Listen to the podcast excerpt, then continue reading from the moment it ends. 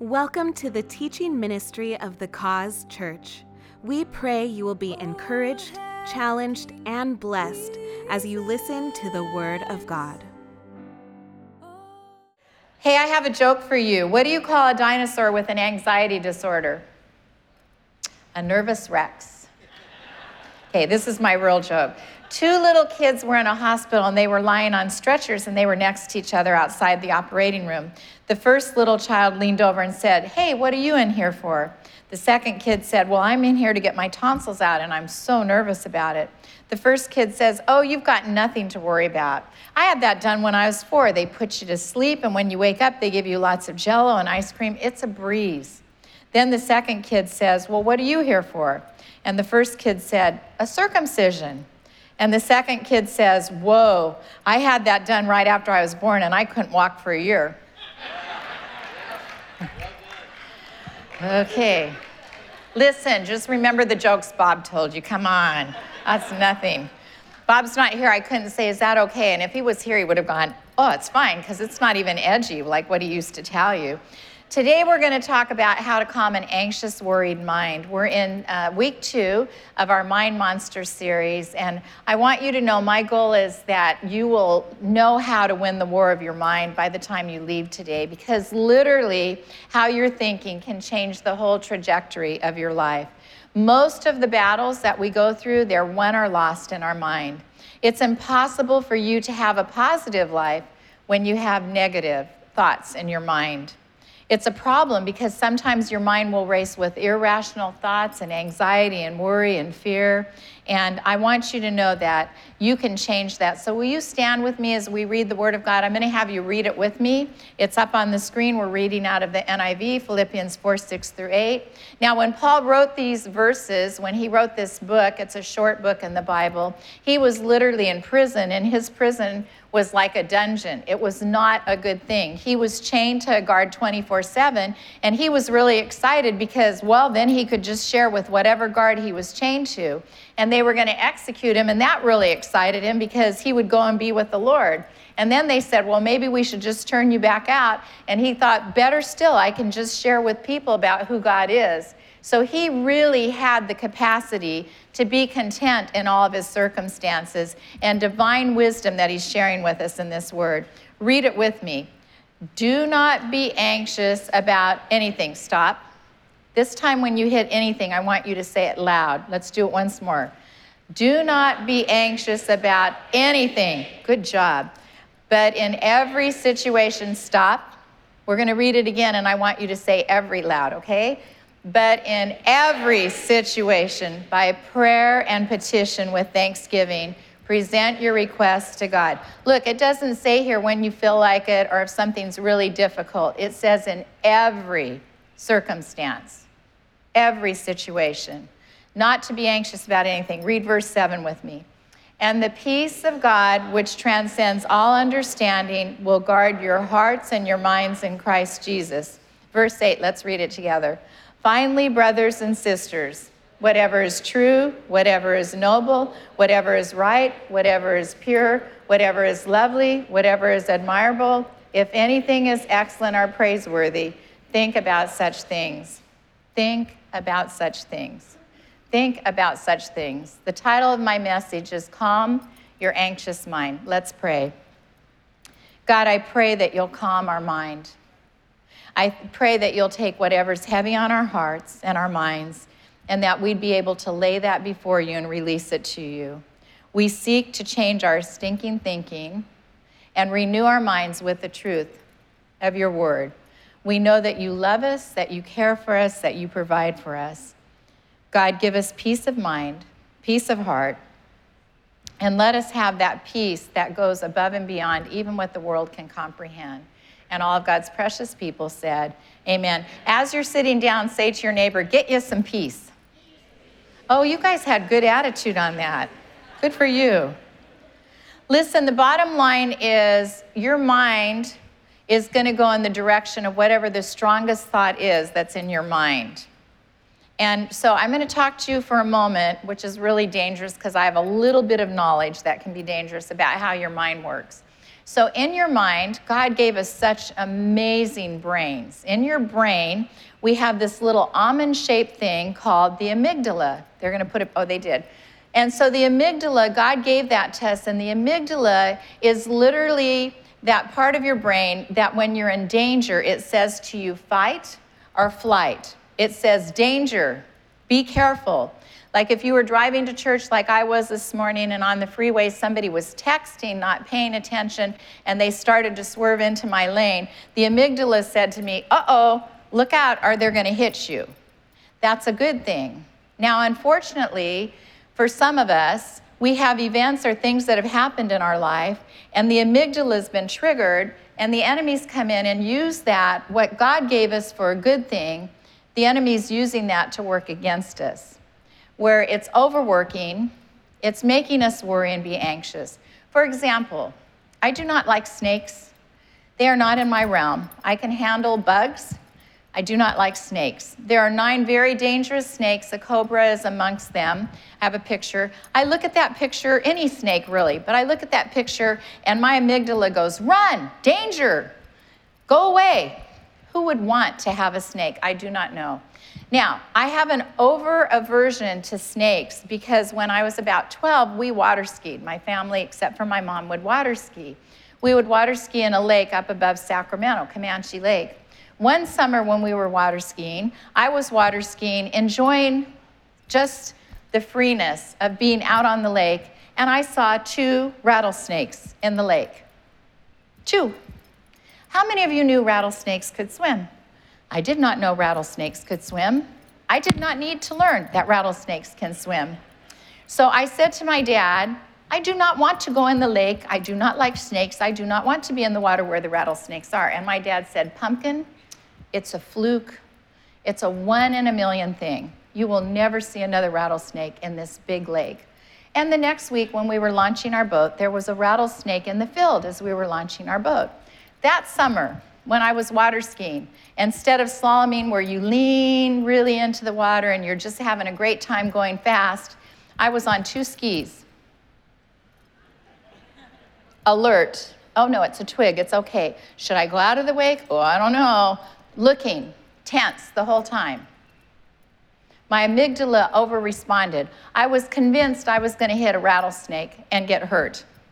Now, here's the interesting thing I can go swimming in a pool and I look for a rattlesnake. What do you think the odds are that there'll be a rattlesnake in somebody's pool? So that just shows how the enemy came in and took something that really the amygdala was good to warn me, be careful of rattlesnakes, but over responding to it where it became a worry for me. We have that pre um, part of our brain, and that's our, our, our cortex. And that is the logical part of our brain. And that tells us logically, the prefrontal cortex, that things are okay. And um, we have to balance that logical with the amygdala. But the reason I'm talking to you about how your brain works is I want you to know that what God gave you to help you, the enemy comes in to use it to destroy you. Our amygdala responds according to how we've reprogrammed it. And I'm telling you that we can undo and pre program our brain. It says in Scripture, Philippians 4 6, don't be anxious about anything, but in every situation, by prayer and petition with thanksgiving, present your requests to God. Give your burdens to God, and the peace of God that transcends all understanding will take over your life. His peace, my precious friends, will guard your mind. Too often we undervalue and discount the power of prayer. I was talking to a gal this week and she was telling me how difficult her marriage was. I was on my cell phone. She was telling me how miserable she is. She was telling me how, how horrible her husband is. And at the end of our conversation, towards the end, she said to me, Well, I guess all I have left is to pray. I was so thankful she couldn't see my face all you have left is to pray, God in heaven is probably going, Hello, I spoke and I created the universe. I parted the Red Sea. I moved the mountains. I'm a God that I go touch somebody who's blind and they can see. Somebody who's lame and can't walk, I touch them and they can walk. I've said to people who have died, rise and walk. I guess the last thing I can do is pray. Prayer is so powerful, my precious friends. As followers of Jesus, we need to recognize that prayer, prayer is never our last line of defense. Prayer is always our first line of offense. We need to take things to God in prayer. In Hebrews, it says, Let us come boldly before the throne of grace. In the book of James, it says, We have not because we don't ask. Prayer also literally changes the chemistry of your brain, which is why I'm talking about your brain. It's called neuroplasticity. Our brain is always changing. They used to think that your brain developed until you were 15 and that was it. It wouldn't develop anymore. God gave us such a beautiful brain. Our brain can always be reprogrammed and changed. So I was reading this book. It's called Switch on Your Brain by Dr. Carolyn Leaf. I haven't read all of it, but I was reading this book, and she talks about studying how our mind relates to the relationship between our, our mind and our belief in God and praying. And I read this excerpt and I thought, this is profound. And it says, it's been found, so I'm giving you this whole book in 30 seconds, which is just a great wisdom statement. It's been found that 12 minutes of daily focused prayer over an eight week period can change your brain to the extent that it can be measured in a brain scan. Let me read that again. It's been found that 12 minutes of daily focused prayer over an eight week period can change your brain to such an extent it can be measured on a brain scan. Can you turn my mic off so I can cough? I don't know, I was trying to be polite about that. Listen, Prayer touches your brain. Prayer changes your brain. It can transform your thinking. What are you worrying about? If we're followers of Christ, we should completely trust in God and, and allow Him to come in and change our thinking. If we're followers of Christ, why are we worrying and why are we anxious? Don't let that amygdala part of your brain get hijacked and puts you in that flight zone when reality is you can cast your cares on our Heavenly Father. Worry is distrusting the promises of God. so sorry, you guys. When you worry, you're saying, God, I don't trust you. I don't think you can take care of this. Listen, I'm telling you, my precious friends, you cannot have faith and worry exist in your heart. When worry comes in, faith goes out the back door. When you ask faith into your heart, worry goes out the back door. Think about what is true, what's right, lovely, admirable. Focus on things of God. Romans 8 5 says, Those who are dominated by the sinful nature think about sinful things, but those who are controlled by the Holy Spirit think about things that please God. Excuse me for a second. Such a powerful word, and the enemy's hitting my voice. God, I thank you that my voice is going to be clear through the rest of the service. When you let the Holy Spirit come in, when you give him control, you walk with a peace. Worry and anxiety create so much stress in your life. It says, anxious hearts are very heavy in Proverbs 12 25. Proverbs 14 30 says, a relaxed attitude lengthens a man's life. Listen, worry is not helpful. When you worry, it will not accomplish anything. There's a tendency, I call worrying stewing without doing. It would be like having a race car, putting the gas down all the way, and you're not going anywhere. worry is not good for you. The things we tend to worry about are work, which is our job security, money. We worry about our financial well being, our health. We worry if we have a cold or a cough that we've got COVID. We worry that we're going to get cancer. We worry about what others think. Listen, I was so worried about what you think. Somebody cut my hair yesterday. I got one of those airplane pillows you put around your neck. I slept with that airplane pillow so that my hair would stay looking decent. You know why? Because I don't have Bob anymore to tell me if I have a hole in the back of my head. And I have people at church that often tell me, Oh, Pastor Sherry, your hair's a little bit wild. Thank you so much. But we do worry about what others think. I was in Toastmasters when I was young. It was one of my penance, is that the right word? I got in trouble.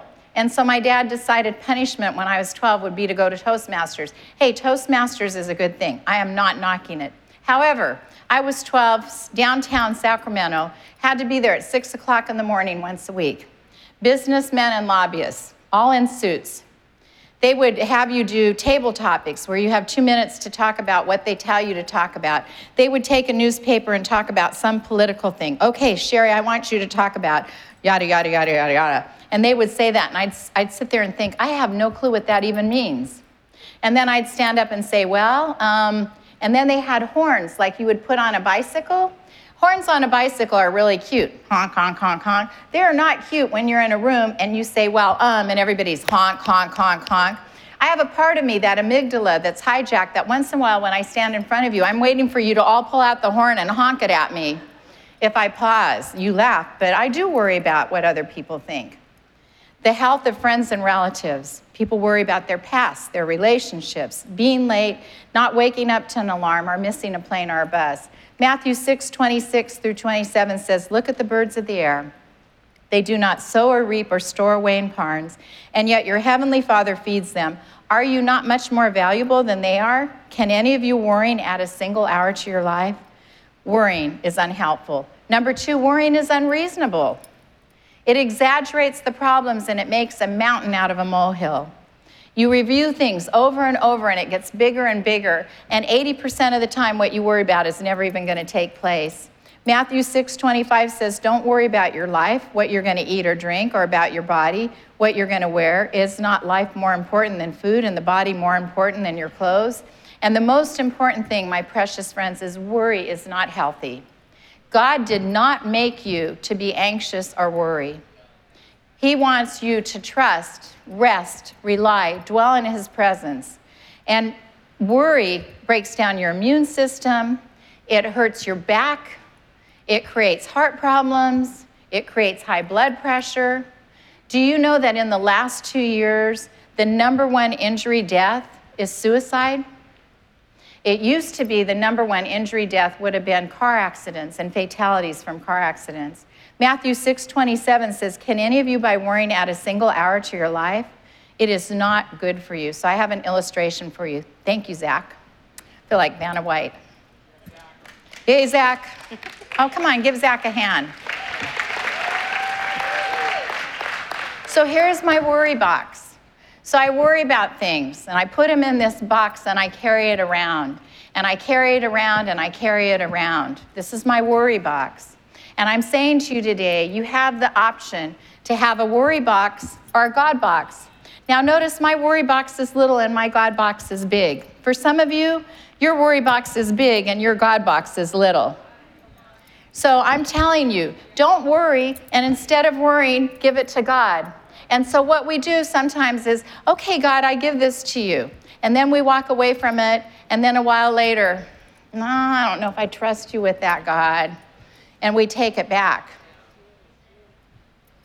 We take it back, and now we're carrying that worrying again instead of trusting God. And I'm saying to you today change your thinking, give your worries to Him, give them to God. Let Him carry what you're worrying about. What do you worry about? Too often, your God is too small and your worries are too big. I'm saying to you this morning, my precious friends, you need a bigger God and a smaller worry box. When you worry, you're acting as if God doesn't exist and you don't promise Him. that You don't, you don't trust His promises. There's so many promises in His Word. So, how you don't worry number one, walk in peace. When I say walk in peace, I know that when you worry and have anxiety, sometimes it can surface without warning. Ephesians 6 14 and 15 says, Stand firm then with the belt of truth buckled around your waist, with the breastplate of righteousness in place, and with your feet fitted for readiness that comes from the gospel of peace.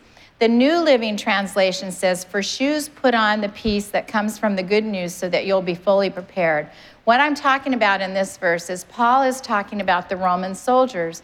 The Roman soldiers had open toed um, boot type shoes that had nail studs in them, and they're similar to what we have as cleats. And so those would really lock into the ground that they were standing on. The Roman soldiers knew that when they were in battle, they needed to be firmly planted and solid. They knew that if they were knocked over, they were doomed. They would lose the war.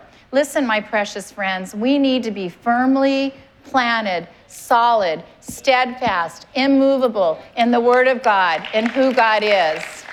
We need to be so firmly planted that the enemy is going to come and we're going to go, oh, no, no, I'm not going to go there. We need to be so stable. What would happen if the enemy, instead of anxiety, saw preparation and strength in you? That you were so firmly planted that when he came with the assaults, you wouldn't move or be shaken. For example, the other night, now that I live alone, except for Gracie, my ferocious 10 month old Siberian Husky pup, who isn't so ferocious recently. The other night, when I go to bed now, I turn my alarm on. So that alarm will not go off unless somebody's touched a door or a window. At about 11:30 or 1 in the morning, the alarm went off. It is startling. It is loud.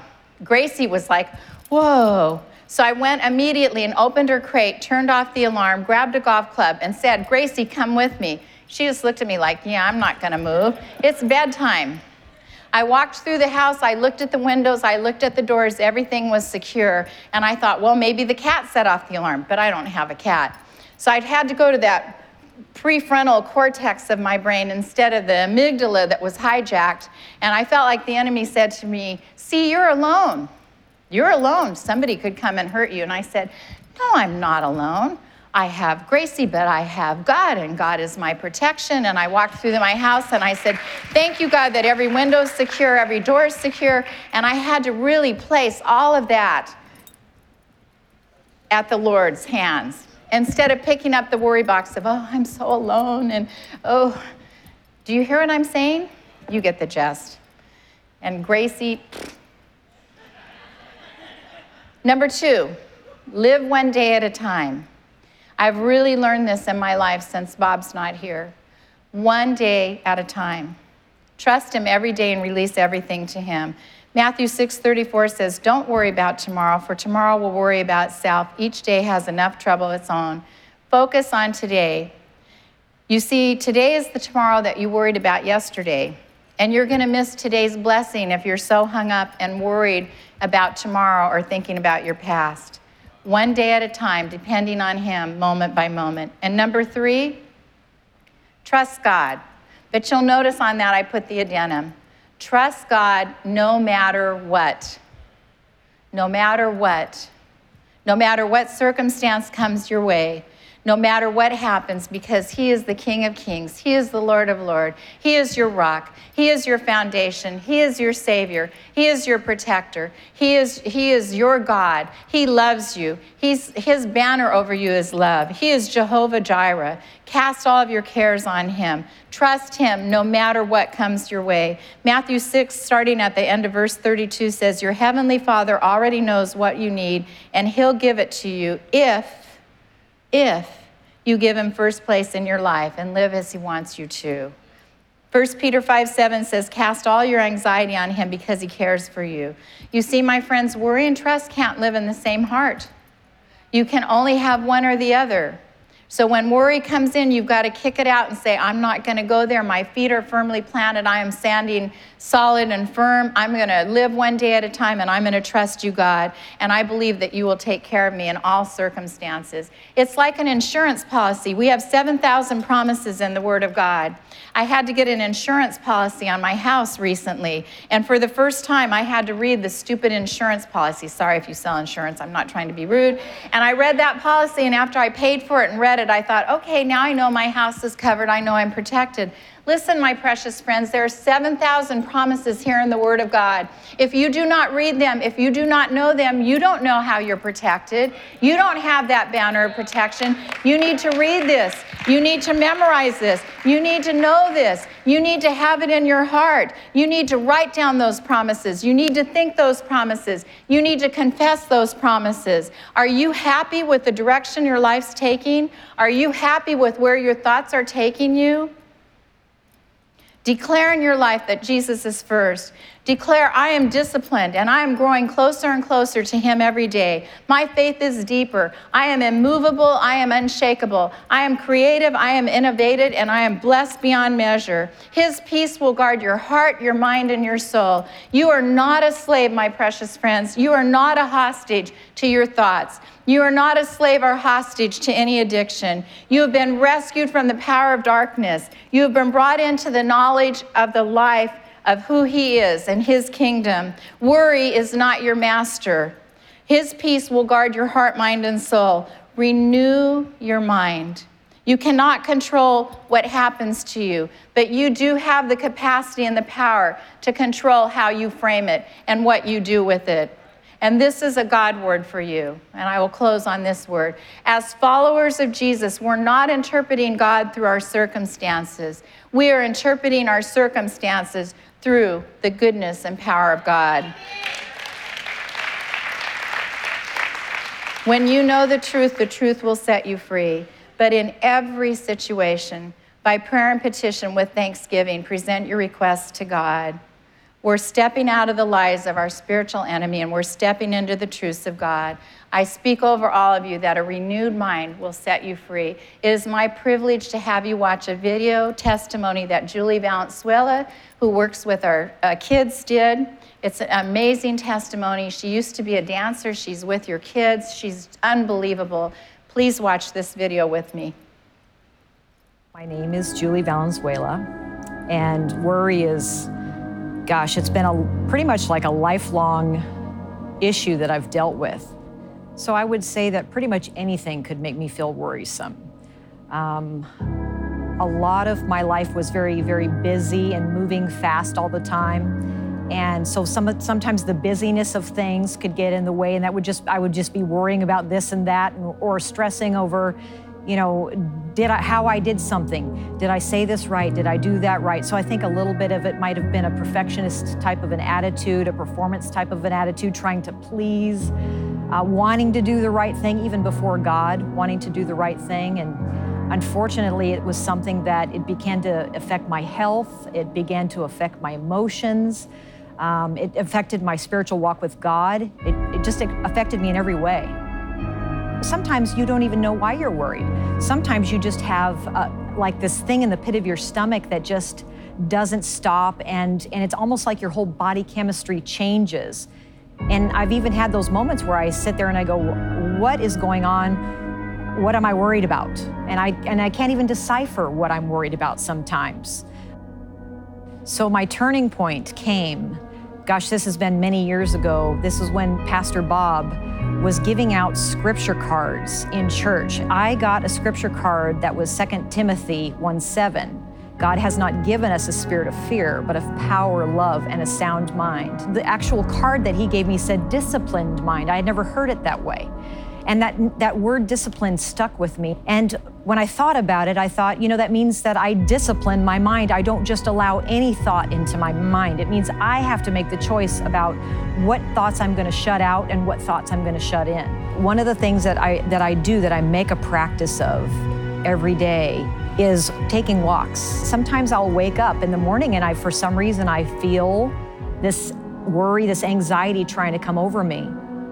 And I just begin to walk at the park. And I began to enter into God's presence and I began to sing and to worship and to thank the Lord for all that He's doing in my life. I can leave that park completely free, completely free. And then from that day, from that time on, it's the choice that I just continue to make. There is victory at the cross.